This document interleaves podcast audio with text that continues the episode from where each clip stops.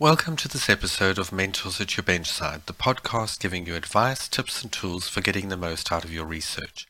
I'm Adam Pawson, and today I'll be talking to you about the metrics involved in measuring scientific performance, focusing on the H index. So, how do you measure how good you are as a scientist? How would you compare the impact of two scientists in a particular field? And what if you had to decide which one would get a grant? One method is the H index, which I'll discuss in more detail. First, I'll touch on why this is not a simple task. Measuring scientific performance is both more complicated and more important than it might seem at first. Various methods for measurement and comparison have been proposed, but none of them are perfect. At first you might think that the method for measuring scientific performance doesn't concern you, because all you care about is doing the best research you can.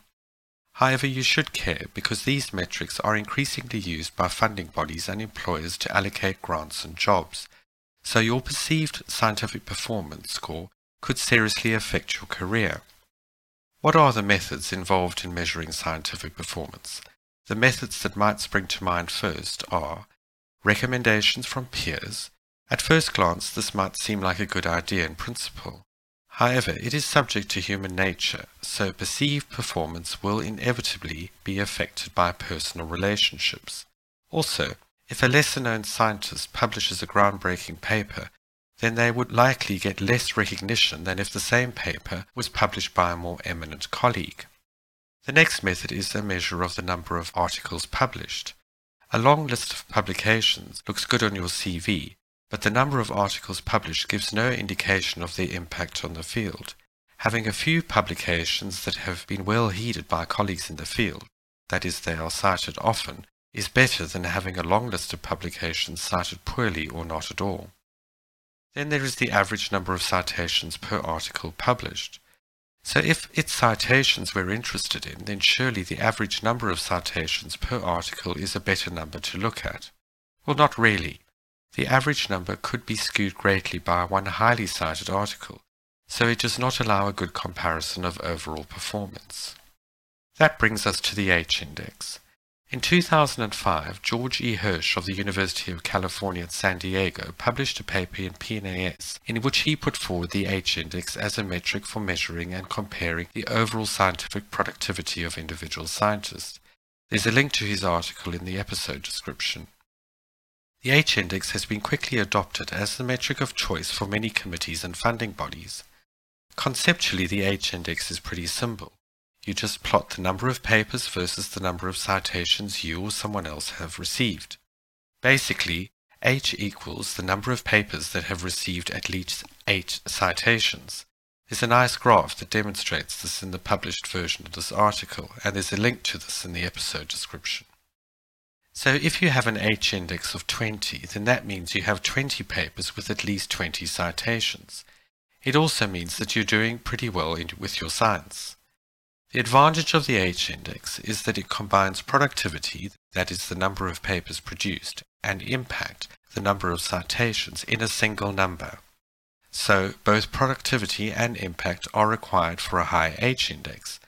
Neither a few highly cited papers nor a long list of papers with only a handful of citations will yield a high H-index.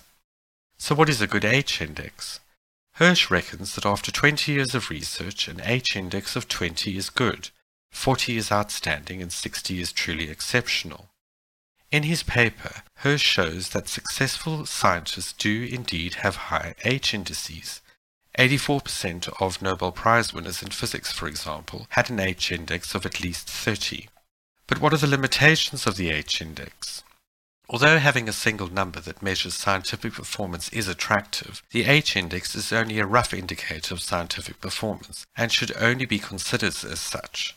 Hirsch himself writes, Obviously, a single number can never give more than a rough approximation to an individual's multifaceted profile, and many other factors should be considered in combination in evaluating an individual.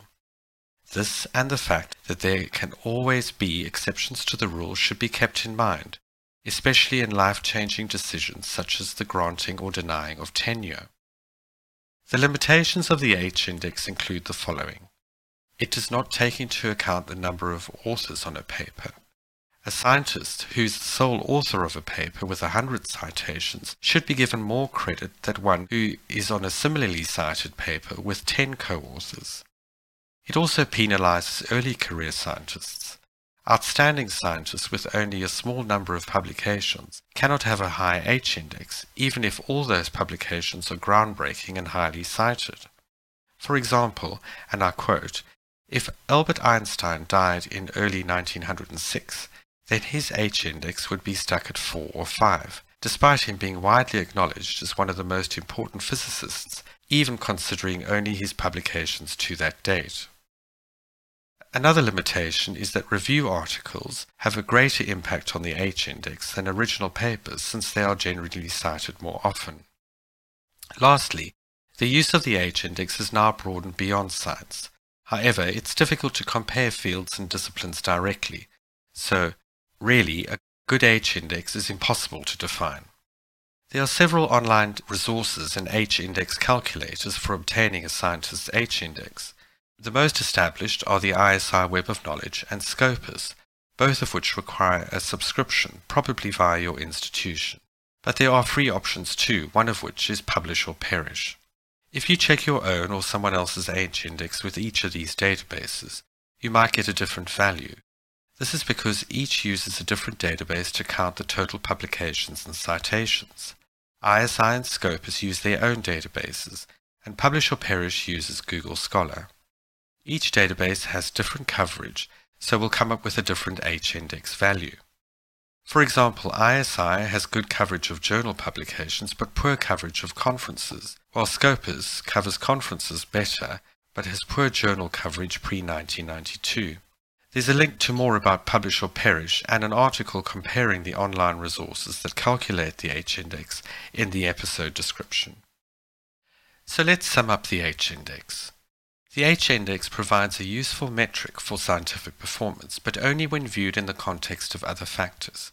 So when making decisions that are important to you, like funding, a job, or finding a PI, be sure to read through publication lists, talk to other scientists and students and peers, and take account of career stage. Keep in mind that an H-index is only one consideration amongst many, and you should definitely know your H-index, but remember that it doesn't define you or anyone else as a scientist. So that's it for this episode on the H-index as a useful metric for scientific performance, along with all the caveats. Check out the episode description for links to related articles and resources, and don't forget to subscribe to the podcast to get more help and advice from mentors at your benchside. Are you always on the go, but still seeking valuable insights to advance your research? Well, look no further than Listen In, the podcast from Bite Size Bio that offers the benefits of webinars in a portable format with webinars featuring leading researchers and commercial specialists discussing techniques like CRISPR Cas9 and microscopy. With Listen In, you can tap into their expertise and drive your research project forward efficiently and productively, no matter where you are. Visit bitesizebio.com forward slash podcasts or search for Listen In in your podcast app to subscribe.